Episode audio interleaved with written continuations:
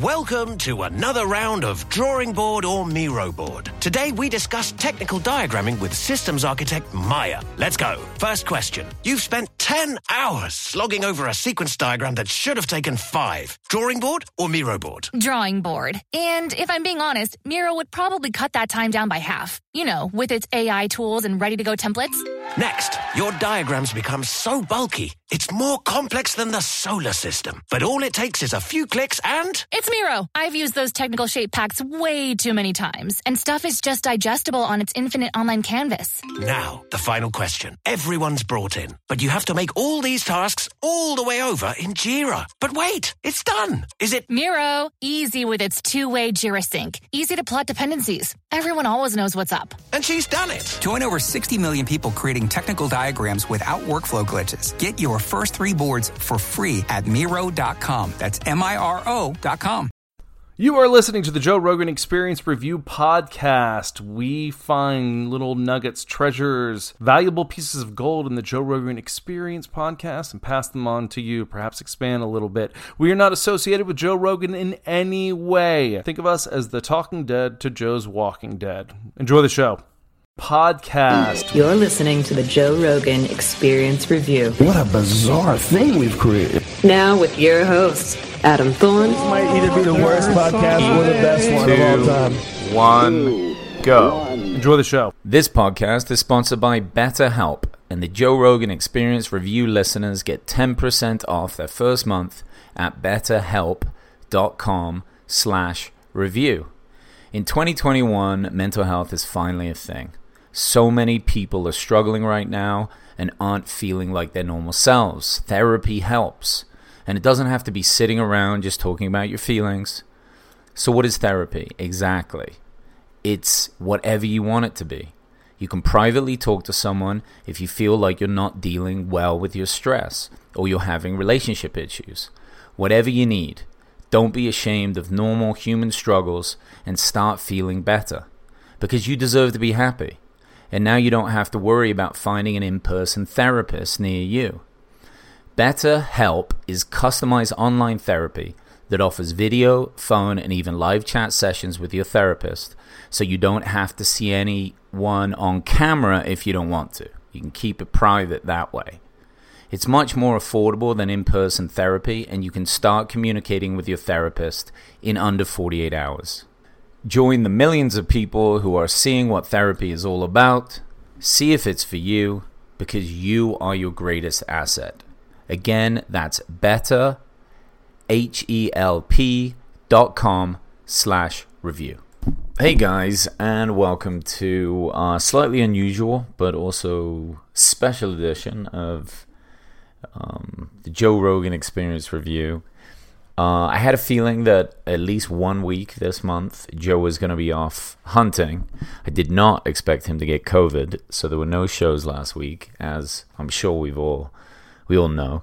He got sick, got over it uh, real fast, but um, because of that, what I wanted to do is something a little different, and um, part of the reason why I started this podcast was to kind of talk to other fans and other people that I've met that are fans of Rogan and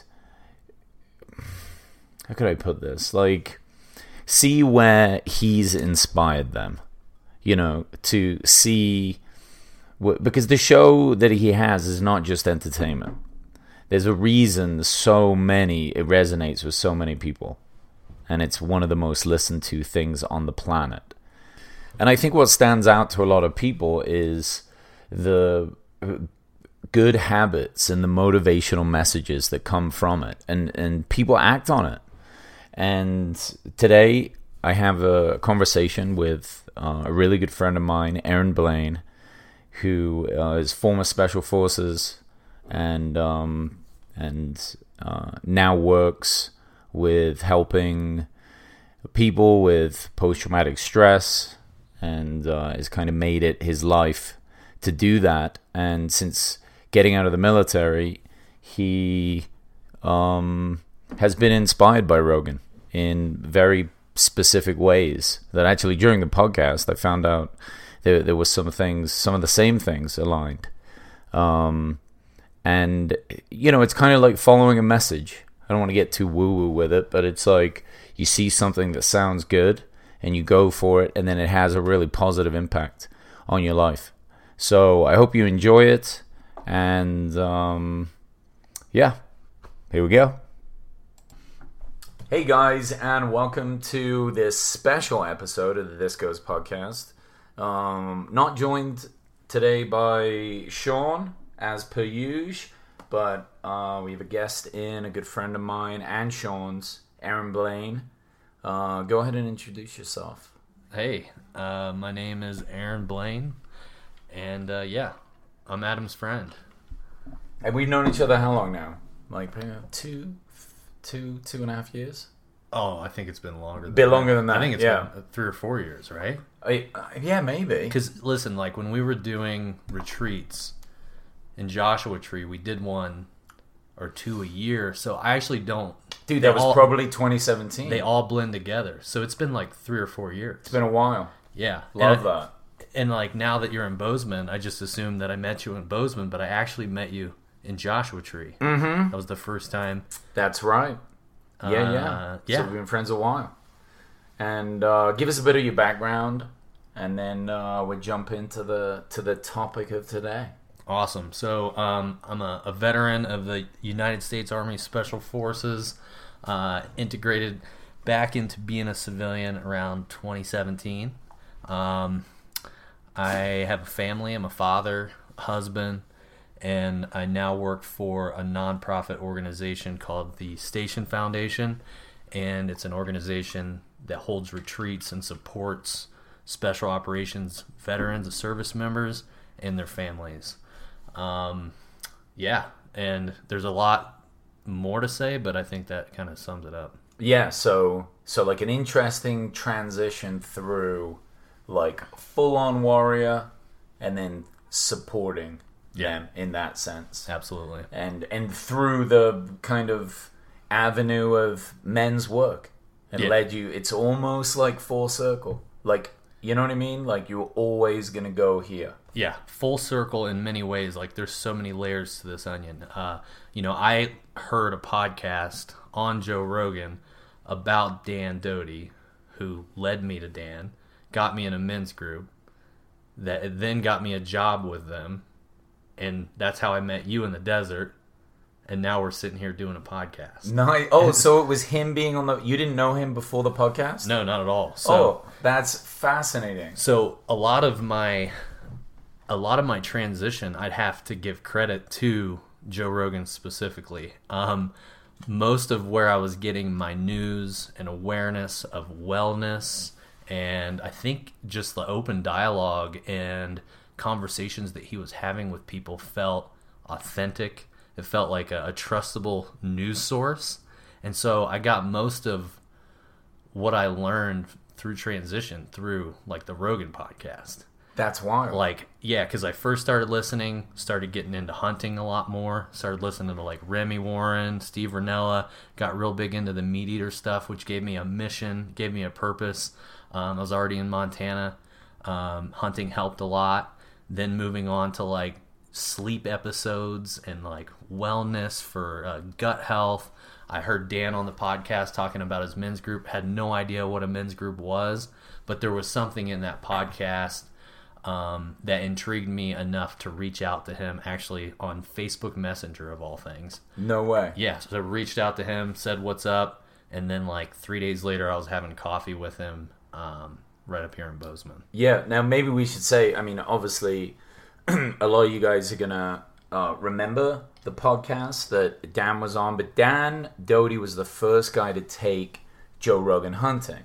I guess somehow Joe reached out to him or to well- the meat eater guys. Yeah, so Dan, I think they had, he had reached out to the Meat Eater guys. Dan was like executive producer um, at ZPZ, and I think they were out in like Utah or Nevada, and they went on a mule deer hunt. And I guess Joe got kind of coupled up with Dan, and they were out hunting mule deer together. And so the podcast I heard was them driving back from that hunt, and it was like in a truck. Nice. It was like one of the only ones Rogan did like out In a his- truck? in a truck out Yeah. of his studio. And so the second that Dan said, "Yeah, I live in Bozeman, Montana," I was like, "Okay, I'm reaching out to this guy. There's there's too many synchronicities here. Like Meat Eater, men's group. Like this guy sounds like a solid dude. I think the thing that attracted me the most was that he uh, he talked a lot about wilderness therapy, mm. and I was looking definitely a seeker. I was looking for for help um, in the transition from a, like you said a warrior to a, a, a regular human. Uh, is not always the easiest, and so I was looking for something. It's got to be weird to get back It's to we- like normal life. Yeah, you come off the off ramp of a you know C one thirty, and there you are back All of a sudden, you got to stand in line, jeans and t-shirt. Yeah, stop at red lights, and yeah, Yeah, yeah. There are no red lights, and no, there's, there's no traffic lights No. out there. no. So yeah, it was uh, a difficult but really amazing journey from from sol- full time soldier to like dad and husband and friend and just like regular guy. Dude, that is fascinating because that is exactly the same type. Uh, I mean, I heard Dan on Rogan, and uh, I knew that Sean knew him. Like Yeah, our yeah. mutual friend Sean. I knew he knew him well and was like in a men's group with him. And I'm like, oh, that's your buddy? And he was like, yeah. He goes, I'd love for you to meet him one day. And I was like, well, I'm actually going to be there next week. And he's like, what? And I go, I booked a ticket. I'm coming up. Right. Let's meet Dan That's amazing. and it was always my style to do things like that and because sean's known me forever like you know sean's a planner but he is always giving me that space to be like yeah adam would just do this Well, it surprises me very little that you did. that. exactly so you know me too Yeah. and and that was it i came up met dan same thing went back to santa monica. I guess his close friend from school hagen was mm-hmm. lived there. They'd been trying to put a group together and that's how i did my group. Same thing. So again it's like the reach of what rogan's show can do and that's Yeah. always what i'm looking for. Like what is what are the nuggets of gold? Like what's useful in this? Like when you think it may be the most listened to piece of media on the planet you better fucking hope it's useful. Otherwise it's the opposite right? Just de facto. It's if it doesn't have a good message it, what the hell is it doing for people? So this is a good example of like when it does something beneficial. And, and absolutely, and I think I always seeked out the podcast or the the guests that he had that were talking about things that I was really interested in, and so it was like a menu. Like some of the stuff I knew I didn't want to uh, tap into, like I actually didn't have much interest in UFC at that time, and so he'd be talking to UFC guys, and I'm like, okay, cool, I'm on this like somewhat of a spiritual path, trying to get help, trying to heal. So most of what I listened to was like, hey, how, like I said, how to sleep better, how to, you know, uh, they had Dr. Gordon on there, talked about the uh, the TBI protocol, um, and then, yeah, even smaller world, Andrew Marr, that was on his podcast with with Rogan and and, and Dr. Gordon, he was in the same company in the in the special forces teams that I was on. oh no way Yeah, and so I knew who Andrew was. We didn't know each other well, but I was like, okay, if that guy's doing it, that gives me some permission and some modeling to like go ahead and trust this. And so I think that's what Rogan does really well is he models and has people authentic people who are experts in their field modeling what looks right that have really valid information. And then it's not a newsreel. It's not an advertisement. You just get to hear straight from the source like the education that these people have their experience and how it lines up with their career. And i think that's what really helped me to trust his podcast was that you know these are actual people doing these things on the ground it's not just a an oprah winfrey you know Yeah. uh, interview Yeah, it's not like it's it. It's like those late night freaking infomercial bullshit. Like that's how we would get things in the past. Like this guy's selling this book, and he's got his "I'm selling" voice on. Rogan takes all that away. Even when people go on there and they have a, something they want to push, like pushing themselves or a book they wrote, or he just cut- talks. he cuts right He cuts through right that. through it. He's like, "Who are you? Yep. where are we going with this? It throws them off. They get comfortable, and then we're like, oh, now I know who this person is. I, I think I am going to buy that book. Yeah, and, and what I think it boils down to really is authenticity. Right. There's so much authenticity because you get to hear the story, you get to actually and, and he'll mess with people. And so like you said, he'll kind of get under their skin, he'll kind of like, you know, rough them up a little bit to Yeah. where they don't really have that pitch ability anymore and it's just a guy and or a girl or a guy on a podcast. It's not just a, an advertisement. Yeah, or hear it, it do exactly that and like say something really silly, like way off the cuff and slightly like taboo, and then people realize real fast, oh, this isn't a regular interview. Like of all the type, like if you're on a book tour, you're getting asked the same questions. You've got the same cookie cutter response. Like you just have to. It's how it goes. They're looking for little sound bites for their for their channel or their news article. And Rogan's just like, "What do you think about fucking monkey attacks?" And they're like, "Wait, what?" Yeah, and he's He's always like, "Let's watch this video. of This guy shitting himself." Right. And then it just throws it, all, and then you get to see some real reactions, Exactly. which is madness, but it's genius. But that's what we're doing here too, and that's why I I appreciate the fact that we didn't have like you know specialized you know questions or any kind of a you know um, Oh, an agenda? No, it's yeah. mostly because I'm lazy and unprepared. okay. Aaron. Well, I, I mean, I, I- I believe that. yeah, you know that too.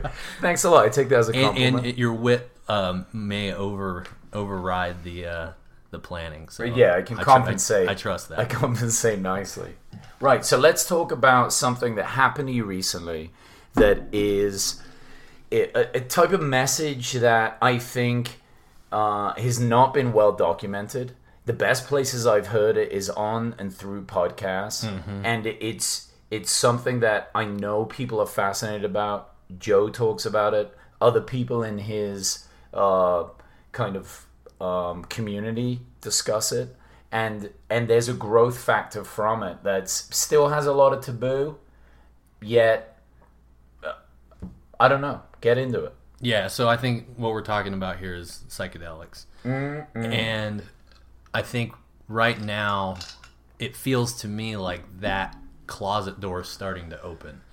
I'm hearing more about it in the regular news. I'm hearing stories about veterans using it for, for therapy. I'm hearing about it for brain injury. I mean, there's so many different things that it can benefit.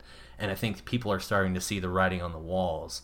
Um, and more people are trying it. I and mean, you're really in the perfect position to to understand what this is.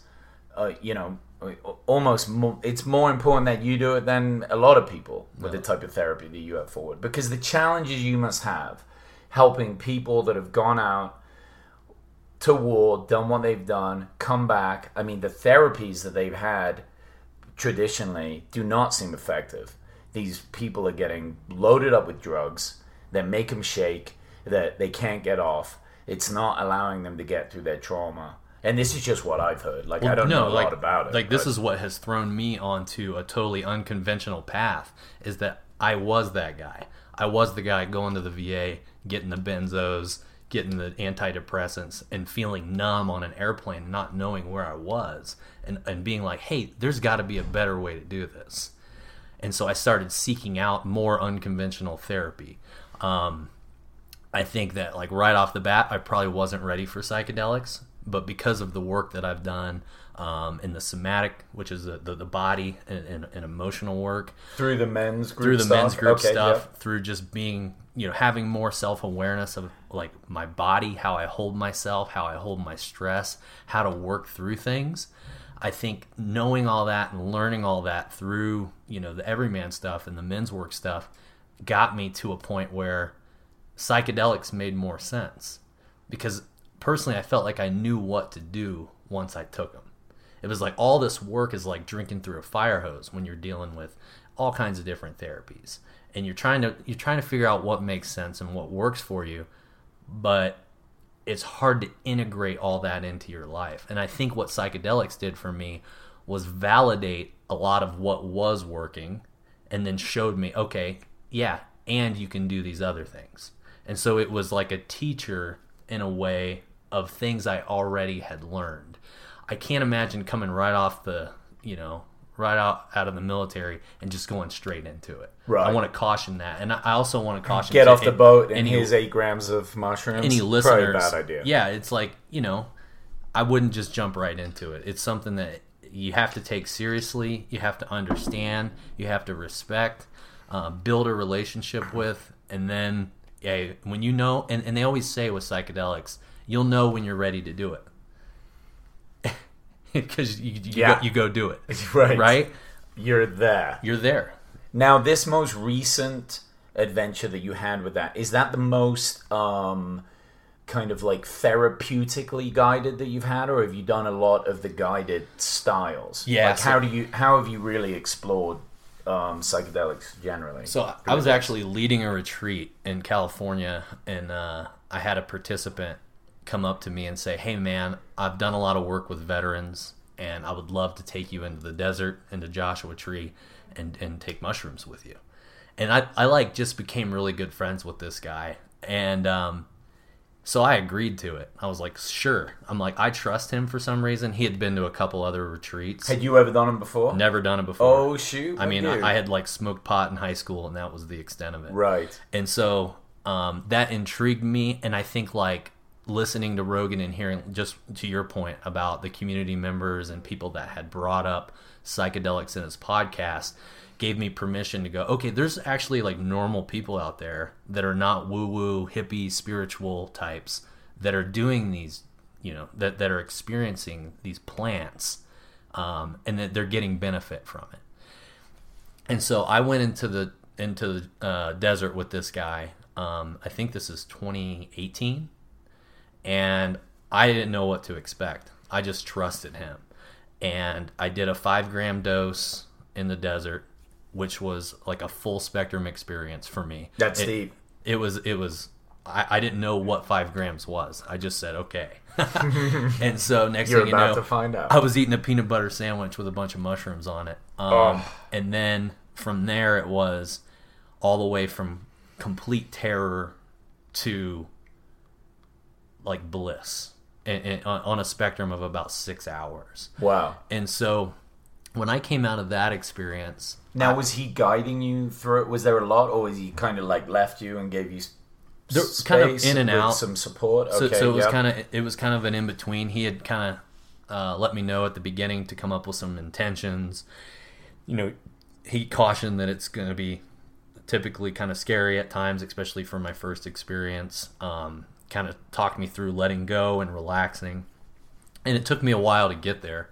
And once I got there, um, and, and with mushrooms, I always tell people it feels like you're getting hit with a baseball bat in the chest until you let go. And so it kind of doesn't give you a choice. It's like, dude, you're gonna let go. It's how much you're gonna fight this, how much you're gonna try to take control of it. Um, it, it just doesn't work. And so I learned quickly that I wasn't in control anymore. And I think that was one of the biggest learning lessons for me. I have been in control my whole life. yeah. And so I've been in control as a as a as a young boy at 11 years old and losing my father, becoming the man of the house, having to take care of everybody, and then joining the military, becoming a leader, especially in the special forces, and always having it together. Yeah. Always having control, always being, you know, whatever, voice of reason, having, you know, having the wherewithal to get through experiences. And so Constantly under pressure. constantly under pressure and then to be able to let go and actually feel what that feels like it might have been the first time i had ever let go ever Wow. and And what was what was the feeling? the feeling was like I, I and i believe i had a, a complete ego death. So the feeling that i had when things started to get scary was i'm not a grounded person. I don't know what ground feels like because i'm constantly looking under rocks for things. I'm constantly trying to fix things. I'm constantly trying to and, and, and i've been in this pattern my whole life of burning myself out. Right. and then so it what it showed me is that like I don't have to be the person in control. And there are times where I can be, but there are times to let go and times to rest. and so the whatever the plants communicated to me at that time was like, dude, you got to you just got to slow down. and like I had known that concept through you know men's work and through retreats and through you know all the work that I had done, but to really really physically feel the, the act of letting go, um, I that was that was brand new to me. That slowing down thing comes up over and over again, and it seems like it should be the easiest thing to do. The idea that you basically, like the fundamentals of it are do nothing, think very little, and just let stuff happen. Yeah. And it couldn't be fucking more difficult to do. No, it, it's really probably one of the hardest things to articulate and actually perform.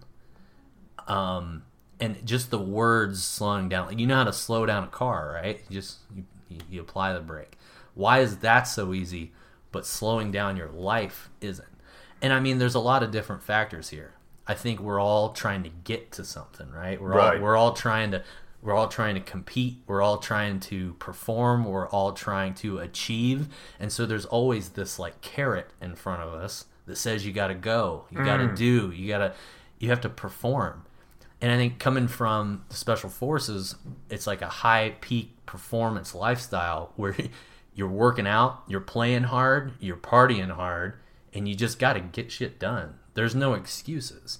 And so I actually had no idea how to slow down. I think that like through a lot of the men's work, I had kind of started to hit the brake, but uh, I think what happened is I actually hit the gas on that, Right. Which which made me because I felt responsible. Like, oop, I've got this skill set now. I've got to help other people, and so kind of hitting the gas on that and just taking myself back into the old pattern. Um, Right. You think it's like a positive momentum. Yeah. And look how productive I'm being. And then all you're really doing is just burning yourself out. Yeah, because I looked at it and I was like, oh, wow. So here I am burning myself out trying to help other people, trying to guide them through being a better father or a husband or a friend. And I'm not actually doing that. and so for me, I think the plants articulate somehow this transpersonal experience where you get to see yourself doing things.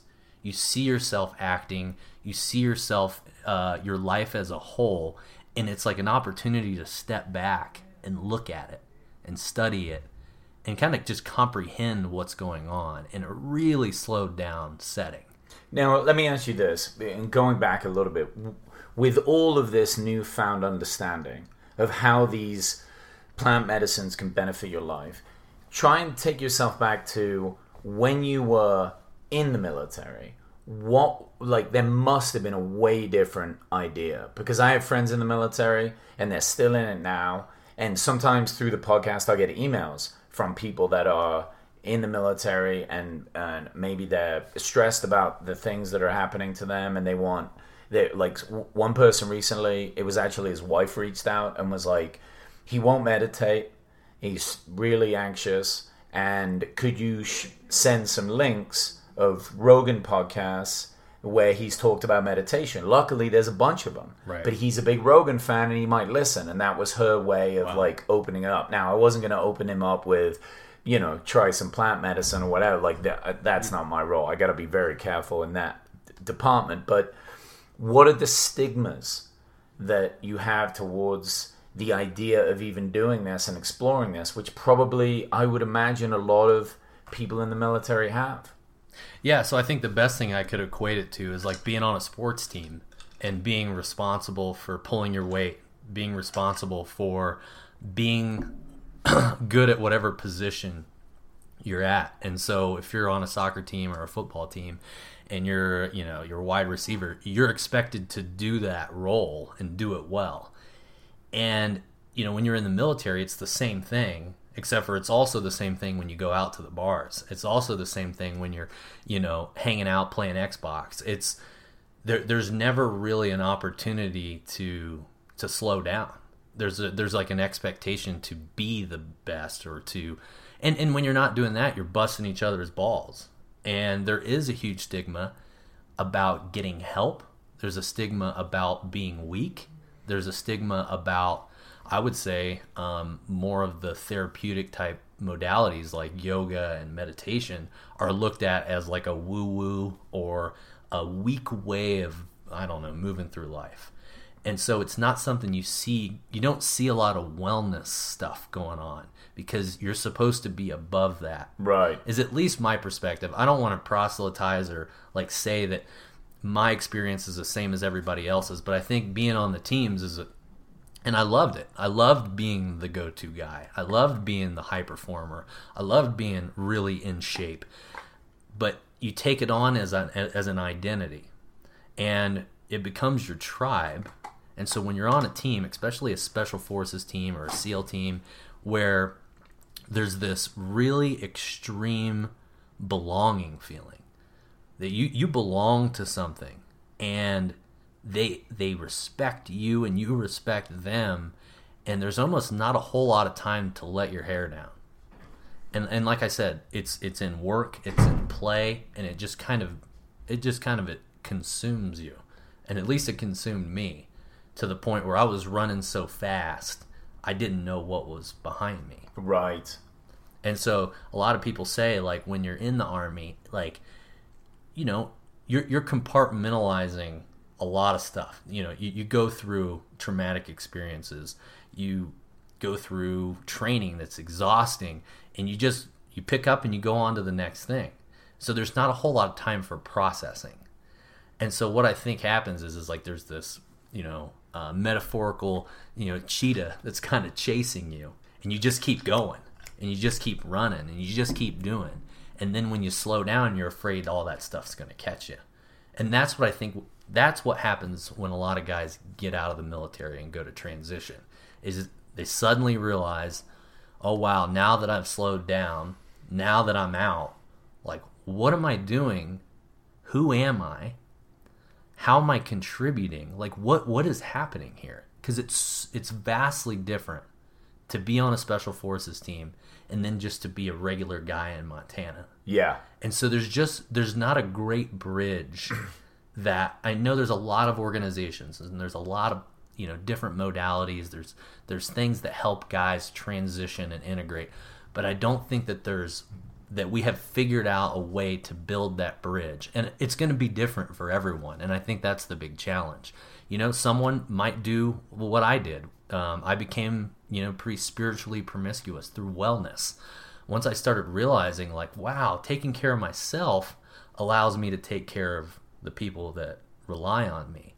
And then realizing, oh, wow, this is amazing. There's so much coming up for me in my subconscious through meditation or through yoga that I was not even aware of because I didn't slow down enough to take the time to to process that stuff. So I think it's like there's a um, like there's there's a moment where I had where I just realized I had a deficit for processing, and there was a deficit for all of the experiences that I've had that had just built up, and then it was like my body said, "You're done. It's it's it's time to really slow down, or you're gonna you're gonna die. Like you're gonna burn yourself out, and you're gonna die because you haven't dealt with any of this."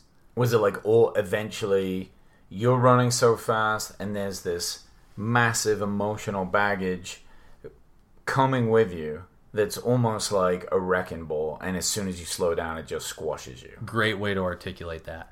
And I think that's what it feels like. It literally felt like, especially after that first journey that I did in the desert with, with mushrooms, I felt as if I took off like a snowsuit filled with weights Ah. of, of shit that I had just been holding on to. Like my body felt different. Like it felt there was a lightness or like a gentleness that I had for myself and my surroundings and nature, the people I was with. It's like I could actually see someone and I could see myself rather than just running through this on this hamster wheel. Right. And it's like the hamster wheel stopped and was like, no, it's time to get off and experience life as it is. Not trying to get somewhere, not to perform to a standard, not fit in. And I think like f- that's the big thing is like fitting in is different than belonging. I think we're all trying to get to one of those, but when we fit in, we're kind of I don't know. I, I would say uh, sacrificing some authenticity, right? Right. And so I got to see in my experience, man, I'm really trying to fit in, or I'm really trying to be, trying to belong, but I'm not being myself. Right. I should act this way because that's what's expected. Yeah. Though I kind of want to tear someone's head off right now. Yeah. So it all comes down to even just like like the way that you communicate with people, the way you treat people, um, you know, storytelling, uh, um, the way that you you know interact is it, it's it's all the same, and recognizing in that experience that I had been kind of putting on a mask or playing around for so long that it just wasn't my true nature. And I think I was getting there through the men's work and I was getting there through the therapy. I was getting there through all of the stuff that I had been practicing. But that was like, boom, there was just this mirror right in front of my face that said, dude, look at. Look at it shows you I think we had talked about this before. It shows you who you are in that moment.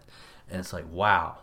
But I think it also somehow shows you compassion for why you got there. Mm. And so for me, it felt like it just opened up a space to work with that I didn't know about before. It was like, oh, there's there's a there's a lot more space here, and I think when you slow down or when someone slows down, you get to feel that space a little bit more. So with this growth and the, the things you were learning in pieces, then you take on the psychedelic approach and you start exploring that. Mm-hmm. How would you describe the leap of benefit compared to other types of therapies that you employed on yourself? Is it a big jump forward? For me, it was a big jump. It was a giant leap. I don't think I could have got there any other way.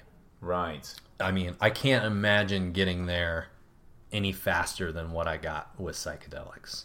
I felt like it was like you know the a chemistry experience or experiment where it was a catalyst. Mm. You know, like, it felt like you know someone poured in this chemical that just said, okay, that's gonna really boil over and, and make its way to where it needs to go. Right. And so that's what it felt like for me was like, oh man, like I, I'm curious about these things. I'm seeking, I'm trying. It was like really clunky and gritty um, and slow moving.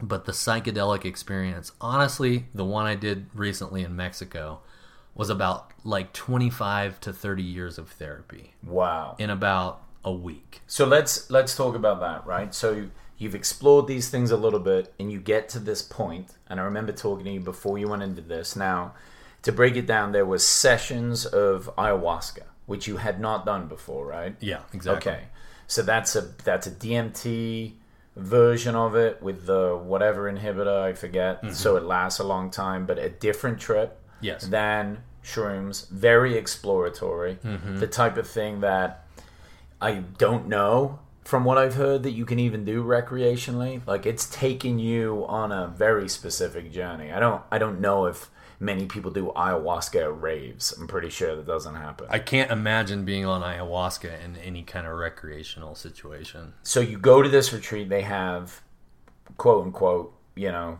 shamans there Yeah. to help you through it. It's very guided. Um, you said you started with a big, heavy mushroom dose, right? Yeah. The first day. So there was a, a, a Mexican woman from Oaxaca, and she was a um, she, she was a, a shaman of, of mushrooms, and so she came and did she you know she performed the f- first ceremony, Okay. and so you know she brought me into a room and asked me kind of what my intentions were, um, and I was blown away at like whatever authenticity she was showing or modeling was that she actually really cared and she really wanted to help me. I love meeting people like that. yeah, and like she It's barely hard to spoke- even describe how they do it or No. what they are. But Like- you know it's true. yeah, like when I think about this woman's face, it makes me emotional because it, there, there, it's very clear that these people are devoting their lives to this work to help you, even within a couple minutes of meeting them. And and that's one thing I was concerned about is trust. Am I going to trust these guides? Am I going to trust the facilitators? Is the environment going to be ideal for me to, to grow in? And with like I said, within minutes, I was like, whoa, this woman deeply, deeply cares. And so she brought me into a room. We talked about my intentions. She asked me some very specific questions. And then she said, you know, how, how much um, have you explored with psychedelics? And I, you know, I had told her about my mushroom experience in Joshua Tree. And, um, and she said, "Well, how much did you do? Like, what was your dose?" And I told her like around four or five grams. And she said, "Okay, well tonight we're gonna double that." Oh, mama. And so I looked at her, and that was like when the instant fear came, poured over my body, because I remembered what it was like my first. Were you holding onto the ground? And I was like, "Whoa!" And and for some reason, I was like, "Okay, Roger that. Let's get moving." And so I, I, I trusted her. Whatever she, you know, whatever she was gonna do, I was gonna, I was all in for.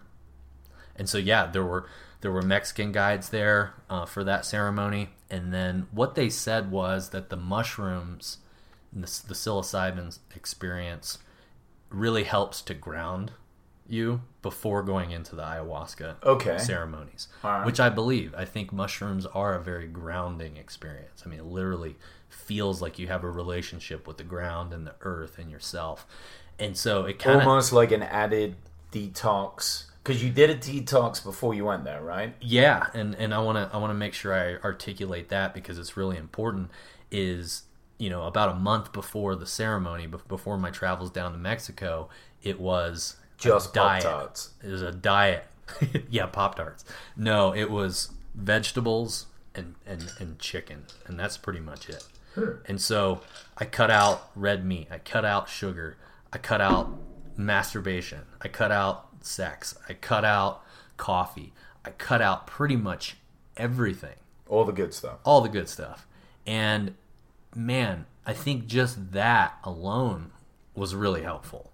And so by the time I got to Mexico, I felt I felt healthy. You know, my body felt good. Um, and the other thing is the added um, the added buy-in of okay, I'm going to work towards this. I'm going to put in this effort to make this experience the the best experience I can get. Right. And so I think even through that month, I was, you know, I was journaling every day. What do I want out of this? What do I need? So it helped me to identify what I really wanted out of the experience and my intentions moving forward into the ceremony. And they kind of prepped you for this So, yeah. beforehand too? So I worked with an organization called Heroic Hearts, and it's uh, it's a nonprofit that works with veterans and, and UFC fighters, and they have an integration coach that works with you from the day you sign up all the way through and past the experience. Oh, nice. And so, you know, right when you say yes, I'm in, they start setting up phone calls with you like weekly to talk about this is what you can expect, this is what, you know, you should eat, these are the things that you should do prior to coming down. And you went down with a bunch of fighters too, right? Yeah, so there was a there was a combination of uh, of uh, military veterans and, and UFC fighters. Oh, okay. Yeah. Some warriors. All, all warriors, all Yeah. people that were in control, Right. All, all people that had a lifetime of compounded trauma from childhood all the way through their, you know, through their adult life. Wow. That's a powerful group right there to get to go through this. Absolutely, and and that was another concern of mine. Am I gonna like these people? you know, and be, being from the special forces, I think we're a little bit more, you know, hypercritical of who we hang around and who you know who we spend our time with. So I'm like, man, is there gonna be some like you know. Uh, Old veteran that's just like this crusty dude wearing a multicam cap that you know wants to tell war stories. And dude, I could I, I couldn't have been more wrong. It's like stepping into the retreat center. I mean, they instantly had us do a share session where we start sharing like what we wanted out of it and being in tears just listening to some of these people and how much pain they were going through and feeling right there with them. I mean, it was incredible to feel how fast we became connected through very similar experiences. Now, with all the men's group work that you've done, you know often that it's the leadership and the setup of the meeting that can really pull it out of people. Now, there are some people in there that are often good at expressing themselves, though fairly rare. Sure. Was it the organization that that you went to and the shaman and leaders and people organizing that helped inspire that? extraordinary uh, space holders. Great. So extraordinary uh, facilitators. Um, you could tell they put a lot of time and thoughtfulness into the whole process. You know, from the time we arrived at the retreat center and we were drinking like beet juice, listening to these guys talk about why it's not blood, it's beet juice. yeah, right. I didn't know what it was, but um, all the way through to the end, I was extremely impressed about how they sh- they showed up, how they cared for us, how they held the space. Everything was very thoughtful, and so I think that had a lot to do with the success of the experience. Because I think you could probably go do it in your living room with your buddy and have an awful experience. Right. I think you could, you know, Which often happens. it often happens and i think we're reaching a point where we're starting to understand the severity and the, like the, the helpfulness but also the severity of psychedelics and you know they can be mistreated they can be handled in a in a really inappropriate irresponsible way and that's when you hear about the bad trips that's when you hear about people having these terrible terrifying experiences is because the space isn't held Right. Locking themselves in a closet and thinking they died. yeah Yeah, it's a mess. Yeah, I can't imagine doing it on my own. So you get through the first day, you do the shrooms. That's kind of like the grounding one. Yeah. Is it the next night you do the ayahuasca? Yeah. And how does that whole ceremony go down? Because that fascinates me, and this is the big thing that I wanted to talk to you about. Because honestly, the people talk about these experiences. Ari Shaffir was recently on Rogan and talked about his experience with it, and it was powerful. But there's there's often a lot missing from it, and I think that people want to hear the process to get I don't know, just a bit of confidence in the idea of it mm-hmm. instead of it just being this overwhelmingly intense potential that that people are just they're not brave enough to take the step forward and I get it because they don't know what the hell it is. Well, listen, I would say the the first step to understanding these plants is to not watch any kind of YouTube video, not try to read up on it, not try to understand it from someone else's perspective. Because I think everything that's out there in content is like ayahuasca, scary, like it's really intense. And I think maybe that's the way that it's sold or that's the way that it's um, presented. But man, I couldn't have. I, my experience was nothing like what I heard from other people. See, that's interesting because even I've never done it and I would love to try it. Like I think it's an important thing at some point. I'll know when. And but it's so daunting to me. Yeah, and, and, and that's one of the first things that uh, the integration coach prior to going down to Mexico said, All right, from this point on, do not type ayahuasca into Google. like like just do what we we ask of you. Journal, you know, eat this way, you know, uh, clean up your life, and you're gonna have whatever experience you're supposed to have. And I think that's ultimately the best advice I could give to anyone who's seeking, who's interested. Um, I would Still that still sounds scary though. yeah s- still terrifying and and like i even remember looking into the cup of brown you know uh earthy sludge Was it like a tea? How would you describe it? it's like a it really like? thick milky substance almost like paste Ooh. that's like brown it's like you're drinking you're drinking a tree is what it tastes Okay, like yeah. and so um you know what they- Terrible protein shake. what they do is they you know they crush up the the stalks and then they put in other plants like the inhibitors that you talked about and then what that's doing is preventing your body from and your brain from like processing it and so it sticks around a bit longer. It's what it's able to give you those visuals. It's what's able to give you that experience. Because we're naturally producing you know these chemicals in our bodies in our brains anyways. Right. so this like sh- it's like you know shutting it down to where it just kind of like gets barreled up in there for a while. And it it gives you a much bigger experience than what you're normally walking around getting. Right. How quickly did it take the kick in? So you drink this sludge. so yeah it's Probably gross. yeah terrified staring at it going what did i do how can i get out of this and that was my first instinct i mean even after doing the mushrooms from the night before. I'm like, dude, this is like from what I my mind made up, I was like, this is gonna be horrible. And so Which is pretty reasonable, I think, at that point to think, right? In some ways. the only the only thing I can relate it to is like being on a CH-47 Chinook, like going after a high value target in Afghanistan, and like knowing that you're gonna hit the ground and not know what's there, not know what's gonna happen to you, like you're probably gonna die. You know, th- there's all these thoughts, um, and and and being brave enough to say, listen, I came here for this. I can do this. Come on, let's let's do it. And so, drank the stuff, um, and then you just sit in silence in the dark for about thirty minutes. And for me, you know, I, I started to feel it move through my body. I felt it move down into my chest, into my belly. It was almost like a a hot feeling.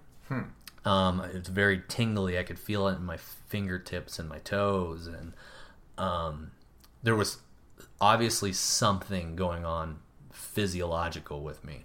Nothing visual yet. Nothing in terms of a trip yet. And then the uh, the ayahuasqueros, which are the Peruvian shamans, uh, they're the, specifically the Shipibo people of Peru. You know, they've been in this lineage for maybe thousands of years, uh, where their grandfathers and their fathers and everyone has been a guide for the, these plants. They literally sit at the end of your bed and they sing for you and they sing these songs called Icaros, and they're not words. They're something. They're sounds that they're literally experiencing because they drink with you. So they're they're oh, on. Oh, they're in it with you. They're in it. Wow. They're in the world, in the spirit world with you, and they're singing these songs for you. And there's this feeling of being taken care of. At least that I had was wow. These people are willing to set up this experience, take this medicine with me, and help me heal.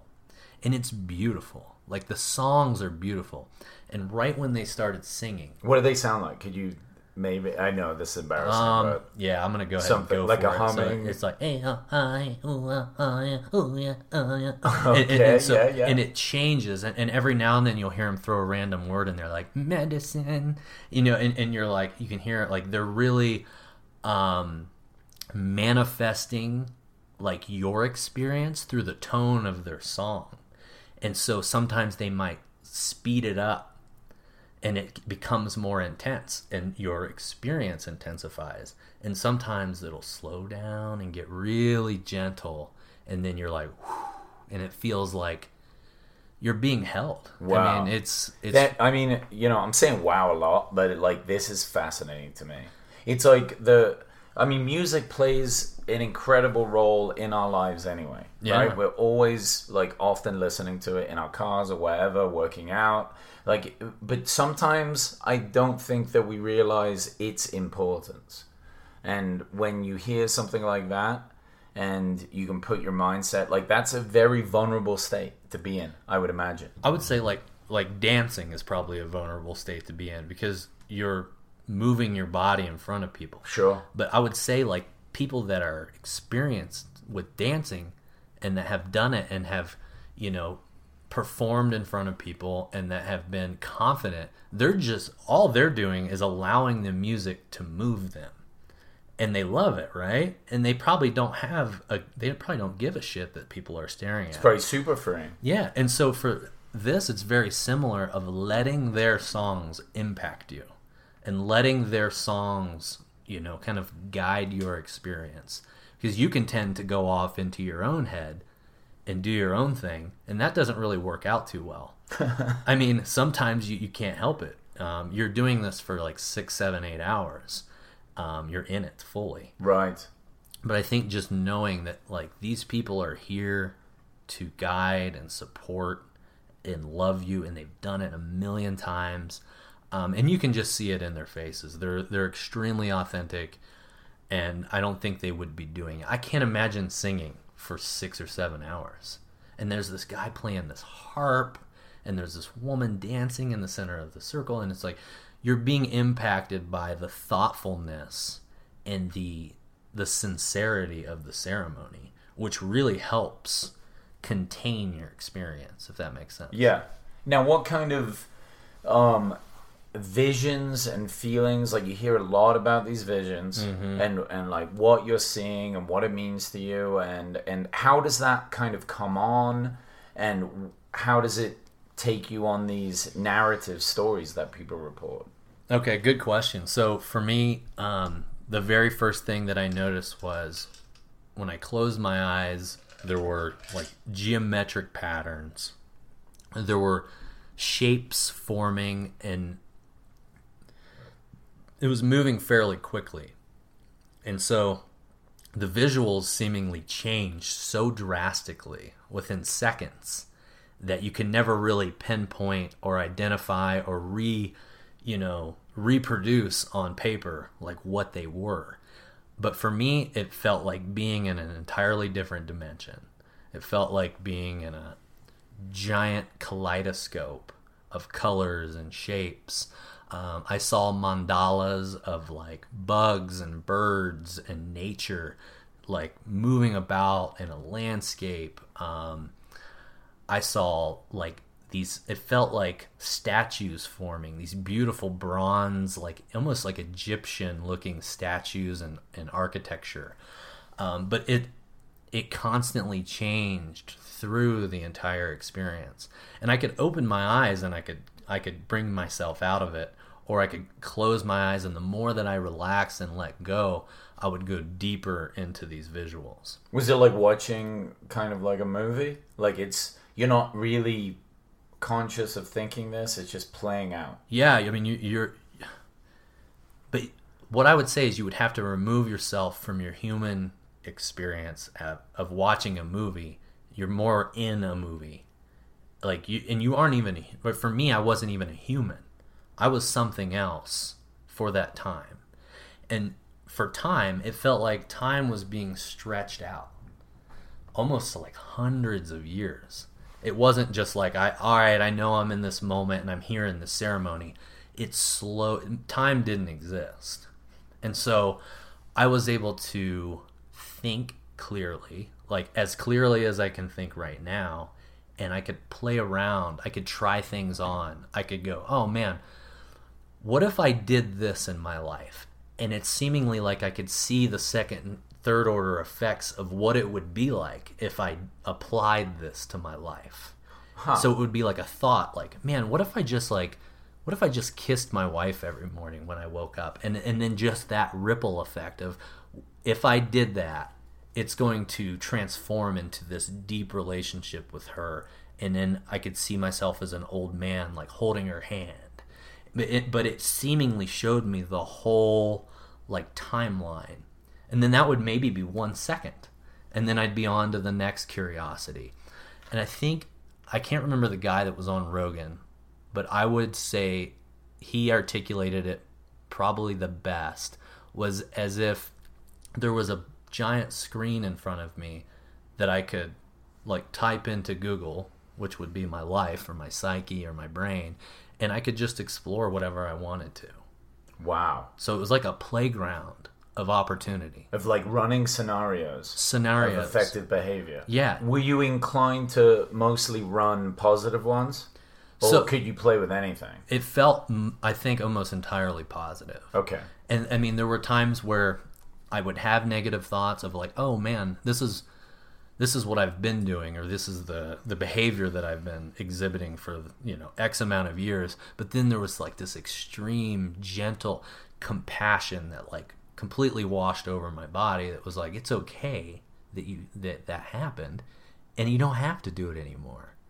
and and I think that was probably the biggest takeaway was there was this voice, and I don't know that they say that it's Mother Ayahuasca. You know, I never saw a physical female, you know, figure, but what I did feel or comprehend was a, a voice that felt very feminine and that felt very compassionate that led me through this experience and helped me to understand you know your trauma isn't you. Your shame isn't you. It's all temporary. And it's and it's an illusion and it's holding you back from all these extraordinary things. And all you have to do is let go of it. Because the more you think about it and the more you you, you know perform like that in your life you're just perpetuating but you can leave it all right here. You can just leave it right here. And it was so simple and there was even sarcasm like i remember there was like a voice that was like hey man your story is really cute aaron like yeah you're this like special forces guy green beret with this great story real cute and it was like Don't take yourself too seriously. don't take yourself too seriously. Hmm. And the one visual that I had, I think on my first journey was it felt like a big like blanket. Like I could see a blanket and I could see a, a needle and a thread weaving the blanket. And that needle and thread was just my life. And it showed me how tiny I was in the grand scheme of things. I was able to zoom out and see this giant blanket that was maybe the universe. I don't know. I didn't pretend to try to figure out what these things were, but the feeling and the whatever you're downloading is telling you you don't really matter that much, but you do. Um, and all the things that you that you get yourself stopped up on and tripped up on life, it's all a bunch of bullshit, and it's just the natural order of things that, that you can just if you let the natural order of things just play out, like you'll be fine. and it's so hard to it's so hard to describe because maybe you would have an experience that's so much different. Right. And and what I think it was, if I had to guess, is that I went into uh, a world that I had created on my own, and I had you know prepared for through all of these you know you know the diet and the journaling that gave me the space and opportunity to explore that. So I think it's going to be whatever you do or whatever one of your listeners does. But I would say that if anybody is um, is curious, I would just to say, ask yourself: Are you ready? Are you ready to make a change? Are you ready to, to, to experience something that is very authentic and real? And like, what do you like? What do you want to do with it? Because I would say, for me, what I experienced was understanding that we all, as humans, are just manifestations of what we want. But some of us are more courageous about manifesting those great, extraordinary things. Right. And so I think it gave me the courage to step further in to those things and to take it more seriously, to have a lot of a lot more self-love and compassion, which I think well, I know boosted my confidence. I mean, I walked out of the first ceremony with my chest out, and they talk about that a lot of like your posture, how you're bringing yourself into the experience. And so you sit cross-legged with your back straight and you breathe and you you bring yourself in a, in a dignified manner that's respecting yourself, respecting the plants, respecting the ceremony. And I felt like I walked out of there with that same stature, that same posture. It was like, wow, man, I I know what to do now. I know how, and it, it, it shows you how to do it and what to do, but it's not going to do the work for you. And I think that might be what a lot of people want. And it's, it, no, it becomes harder.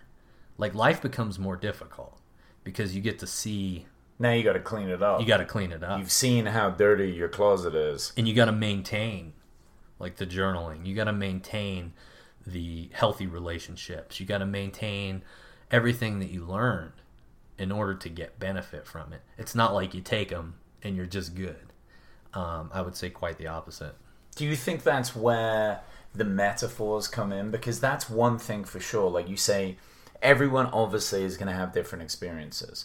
But anyone I've talked to, and a lot of times when I've heard people talk about this, which to me it's fascinating, so I always pay as much attention as I can. I like want to get these nuggets out of it, right? yeah and these metaphors, these visual metaphors come up that are extraordinary.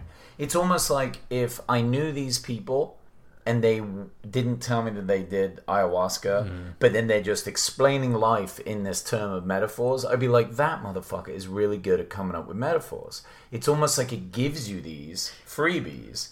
And then do you find yourself now that you're out of it and you're saying this is where the work is, right? Which Mm-hmm. is you either don't apply any of this stuff, go back to how it was, knowing more of the truth, which is probably a shame, Mm-hmm. or you start doing that work. Exactly. You're like, I've seen the answer, now I have to put the effort in. Do you use the metaphors?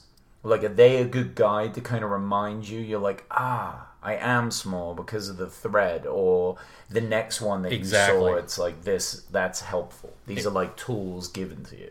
Exactly. I think it's like what you said about language. I think it gives you a language that allows you to articulate it. And the only thing that you the only choice that you have in that language is to use metaphors because it's so indescribable. It's so complicated. It's so right? complicated. Mm. And so to come up with these metaphors I think is the only way me for me personally to understand what did happen during the experience and what I have to do to maintain uh, this lifestyle or maintain this perspective. And so, like you said, it's not that you just get this, you don't get the tools and they're always in your hand. It's like they're in a toolbox somewhere and you got to go open it up and look and go, oh, yeah, yeah, I am small. Oh, yeah, you know, I do belong. I do love myself. But it gives you a space to work from if if, if, if you if you continue that relationship with that space and you nourish it, then it's it's there. And I have to take myself back there every day. Right. Of like, okay. And and that's another interesting thing is a lot of times when I'm feeling like I'm a bit off or I'm starting to get off the path a bit, I'll go listen to the Icaros. I have a, a recording of the woman who sang for us.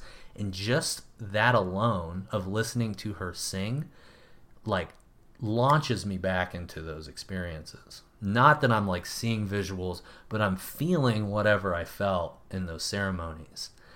It's like a constant reminder.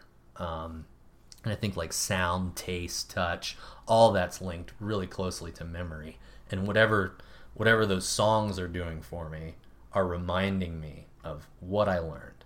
And and, and it's not like they roll out a book or a text or show you a, a you know a PowerPoint presentation.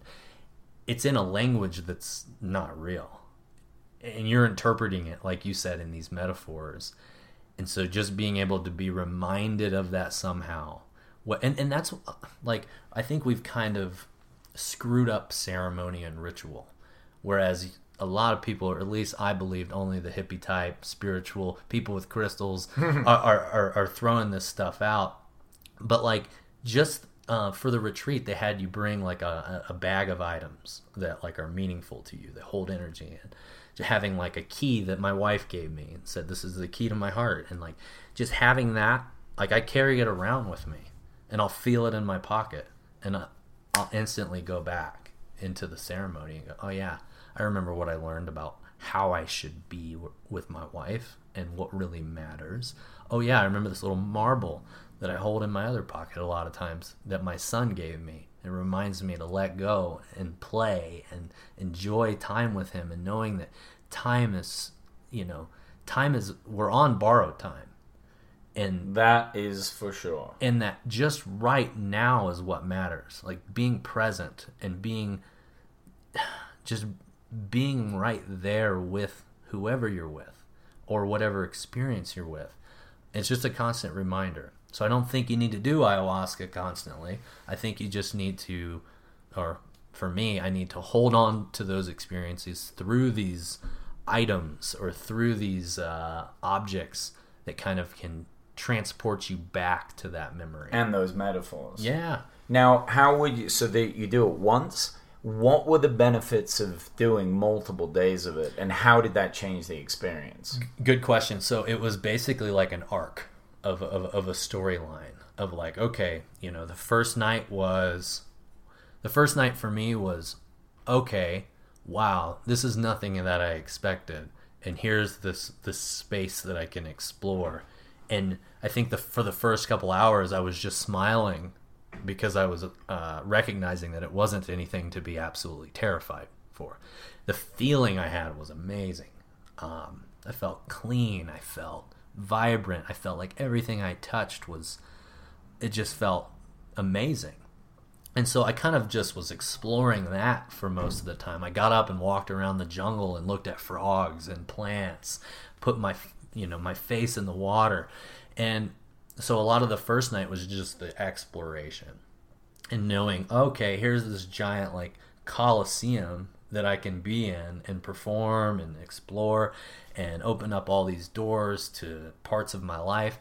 And the second night for me was actually a bit more of a somber, serious uh, ceremony where I went back all the way back into my childhood and I started opening up these doors of sadness, of you know recognizing the first time that I was um, that I felt you know like I didn't belong, that I was you know maybe made fun of. I remember feeling like uh, you know these kids didn't want to play with me, and I was really there. It transformed it transported me back in time where I was literally in like I don't know kindergarten, and I felt this feeling of like wow these kids don't like me, and they they don't want to play with me. Hmm. And then so that went into You think like that was like something that you didn't realize you were carrying with you? Oh, And it yeah. was like let's explore. Yeah, this. it was like, look, Aaron, like this happened, and you felt these things, and it was so long ago. But what does that mean to you now? How does it feel to be rejected? How does it feel to be, you know, non-authentic? Um, and and how does it feel to be sad and and and to to know, wow, like every human being probably, and and and for me, I felt sadness and I felt compassion for myself, but I also felt sadness and compassion for those kids who were rejecting me. And so it was a very transpersonal experience, Mm. which was beautiful because every experience after that, throughout that same evening, was exploring rejection, was exploring sadness, was exploring. And it, I came out and it was it felt really heavy, but it, it felt like I did a lot of work. It felt like I just came out of a massive CrossFit workout. Right. I was exhausted at a huge cleansing. Yeah, and like as it, you know, the first experience, I felt euphoric and happy and relieved and uh, you know, just like blown away by whatever I had just experienced. And then the second night was, all right, it's time to get serious. Um, and then the third night, I think I just explored opportunity. I, ex- I I- went in with the, and I think that's what happens is you go in with an intention, and that's what that's what you get. That's what you get out of it is whatever you bring into it. And so I brought in intention for opportunity and creation, you know, creativity and expression. How can I express myself as a human being and like get my my true heart and purpose, like put it out on the line, have people see it, feel really good about it, and then coming up with ideas of like, wow, I can really impact I can impact society. I can impact myself. I can I figure out ways to monetize things. I figure I, I learned how to save money. like th- there were so many things, and, and that's one big thing that I think is pretty universal is just the the understanding of how minimal the material world is, and I, I got that big time on my third experience. And so anyway, each night had a different theme to it, and on the very last night, um, I had felt raw. I had felt like my my heart had been ripped out of my chest and tenderized, and everything was really intense. Every conversation I had, just even walking out into the, uh, you know, there was this big giant corridor with a lagoon and a, you know, a courtyard with all this art, and I mean, I felt overwhelmed just to be alive. And so going into the fourth ceremony, I was like, dude, I've got everything I came for. I can't imagine getting anything additional or at least able to integrate. Then now, you does know? your body start to feel worn out? Like, Oh, you're not. No, you're draining. Dude, it's weird because you're not eating very much. You're getting like a couple vegetables or some like, you know, black bean, you know, sauce in the morning. Are you just not hungry? and you're just not that hungry. Okay. And you're going through the ceremony for the whole night. You you get done with it around seven a.m. and then you go back and sleep for maybe two hours, and then you're up for breakfast, and and they have a group sharing, and then from there you're so stimulated and so connected to the other people that are there at the retreat and you know the the retreat center that you for me and I think most people were like this is that we just didn't sleep and so your body's you know wearing down but you really don't You don't have a desire to rest. Wow. And and for me, I journaled for probably five, six hours each day. I even journaled in No my. shit. I, I took my journal into the into the uh, into the building and when I did my ceremony, like I was journaling as I was in my trip on ayahuasca. Wow. And I, I didn't know what I was writing, and I, I read it to my wife, and she was like, "Wow, that actually makes a lot of sense." And it and I still go back and read those things. That's fascinating. But anyway, Do, to- when you read it though, does it does it sound like you? yeah, Okay. Yeah. But you almost don't remember it. no, I just remember going to the bathroom with my headlamp and going, "I've got to remember this. Wow. I've got to write this Okay. down." All right. All right. So you get through you get through the fourth one, right? Mm-hmm. And and and how would you describe the fourth one? They- So the fourth one was interesting because I had made the decision early on in the day that I was going to go into the ceremonial space and I was going to sit down and decide if I was going to drink or not, if I was going to take the, the medicine. Right. Because I had been uh, conflicted. I thought, you know, I've got everything I need. I feel saturated. And how am I going to remember everything that I've experienced and how am I going to integrate it? And it just felt so overwhelming that I didn't think that I could do another ceremony.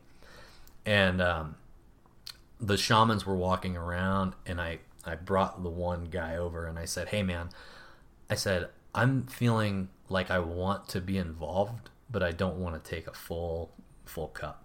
And he said, Well, just do a quarter cup and just say goodbye and like thank the medicine.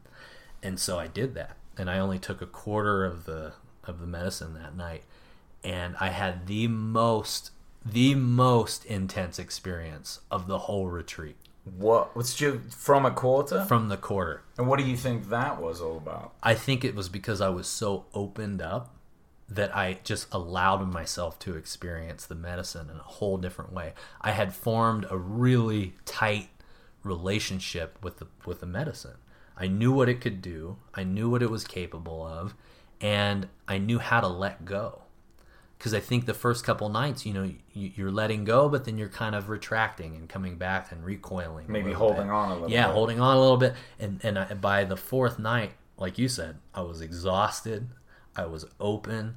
I was connected, and so it all just flooded in instantly after that quarter cup. And I came in the next day and shared my experience, and the one shaman said, "Small dose does not equal small experience." Wow. He said that the Okay. dosage and the amount that you take has nothing to do with the potency of the medicine. It's how you take it. It's how you accept it. It's how you open yourself up to it. And I totally believe that. And it was a beautiful experience. I mean, it was it was full spectrum. Was it like a combination of the others in a, in that sense? yeah, it felt like a culmination and it felt like an end cap of like, hey, yeah, you know, like look at all the stuff that you learned and experienced and like this is what you can do to go integrate it. Like this is what will happen if you do integrate it. You know, you're going to live a more fulfilling life. You're going to have an extraordinary career. You're going to build amazing relationships. And I think for the last night, I just, along with the visuals, felt all the validation. I felt proud of myself for going through with it. And I mean, I felt proud of all the people and I felt connected to everyone that was there that was brave enough to like sit and and take this stuff because it's really confronting and really scary, but it can also be really really beautiful. And I think every single person had an amazing experience from what I saw. Do you feel you have like a, a responsibility now to you and everyone around? Like you've been shown this, and you're like, I I have to do this work now. I have to integrate this into my life and Oh, completely. work in that direction. Totally. Nice. And and that's why I feel obligated to share this in a public, you know, forum. well, I'm glad you did. Let's I've been bugging you about this for a, while now. Yeah, and I think I actually have more of a of a handle on articulating it now that I've integrated it more. I think coming out of the experience, you may not have been able to grasp. I was wondering that. I was wondering if we did this right away. I wonder if you would be able to articulate this in the same way. But I was worried that you would forget it. No. That's why I wanted to capture it. But I think the longer we waited and as we continued to talk about it here Sure. and there, I'm like, this might be a better way of doing it I think because so. it's more solidified. And- and, like, you're- it's at least what it sounds like. Well, and when you first come out of it, even for the first couple weeks, you're you're not fully back into the material world yet. Like for me, I felt very separate from society, very separate from like my household, very separate from a lot of things because of the awareness and the sensitivity that you gain from from taking the medicine. And so I think like sharing sometimes would be difficult um and like saying things that would be like unbelievable and people kind of looking at you like whoa like what do you mean by that and it, it was my experience and it was very real for me but i think now that i've had some time to integrate it to journal about it and ground it then like you said the metaphors and the language comes afterwards i mean and there's still things that you know i'll wake up one morning and i'll go oh man this is what that meant and so I'm still learning from the experience. It's not. It doesn't end when you leave the retreat center. It's still coming in. It's yeah. It's still doing its work. And when were you attacked by the crocodile? Oh my god. so I was not under the influence of uh, any kind of plant medicine when this happened, but at the end of the Probably retreat, best. yeah, at the end of the retreat, I just walked down to this beach and uh, I wanted to just sit and watch the sunset and just kind of connect. I was having a real hard time being around people. Everyone from the retreat center wanted to gather and eat dinner together and hang out, but there I felt so sensitive that I just wanted to kind of be on my own. And so I walked I was walking around this inlet of water and I was looking to find my way into uh onto like the, the water's edge. But all these resorts own the water's edge. And so they have these big walls and barriers and gates up.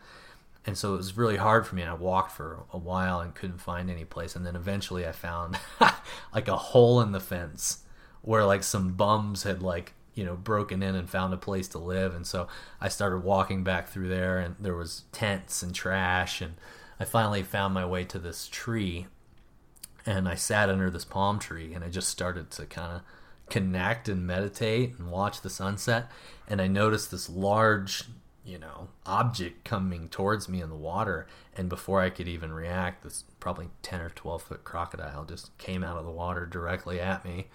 And uh I mean I literally like jumped up and took off running, tripped and fell over a bunch of plants, scraped up my leg, got some sort of poison plant all over me, and uh, got an Uber, went back to the hotel, and just said, "All right, dude, you, you don't belong in society yet. Right. It's time to take a nap and eat some crackers or something." But um, yeah, it was it was really intense, but it was uh, yeah, it was real. Yeah, that's no way to end. Uh, uh, I mean, I it is a way, but like losing your leg at the end of an ayahuasca trip to a crocodile is not the way to go. I don't think people are going to want to do it after that. No, that is a wild, wild ending. Well, I'll tell you what, man. I mean, since I've been here in Bozeman, like, um, I, we connected. It took us a few months after I got here last September, and like, you know, you eh, we've all had a lot going on with COVID. Like, there, there is just no denying that it's had a, a massive effect on everybody, and and you had a lot to deal with in this last year. And um, seeing you after the retreat and and like seeing you before and it's like there was a there is a change. Mm. It's not one of those corny things that people say you're you're standing different. Like you said standing up mm-hmm. more straight. It's like it's like the best parts of the Aaron I always knew and I'm seeing it a lot more. Mm. And it's it's a beautiful thing Thank you. especially when I get to hear this story and it's like I have a lot of hope for it. I want it to go well. You know, in the future, I want to try it. I want this to actually be really beneficial for people rather than just this escape into madness for a few hours that really has no beneficial effect. It's like, what's the point of articulating this story?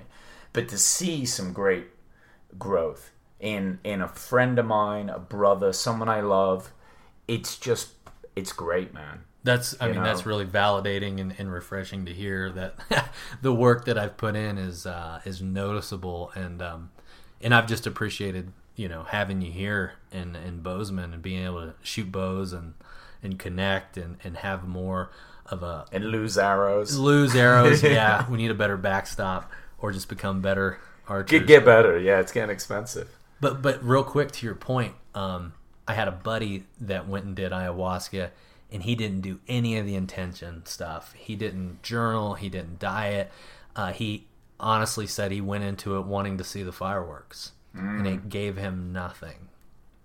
And so he said, "Wow, that the feeling that I had was that I was this child."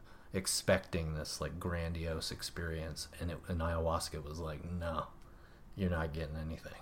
And so I think it's just up to you, really, and what you want to put into it. What do you want to get out of it, and w- the work that you put in prior to, during it, and after it. It sounds like doing it the right way is a big part of this. It's a huge- with the right people, with the right intentions, and take that shit seriously. It might be ninety percent of it. Hmm. It might be. That's really interesting that it goes that way. Yeah. But I'm glad that it was this experience for you. You, you know, got to learn it this way with the people that you did it with. I, this is an important message, and this is why I wanted to bring this to the pod so other people that are maybe curious on the fence, like probably where I am, and you know, it.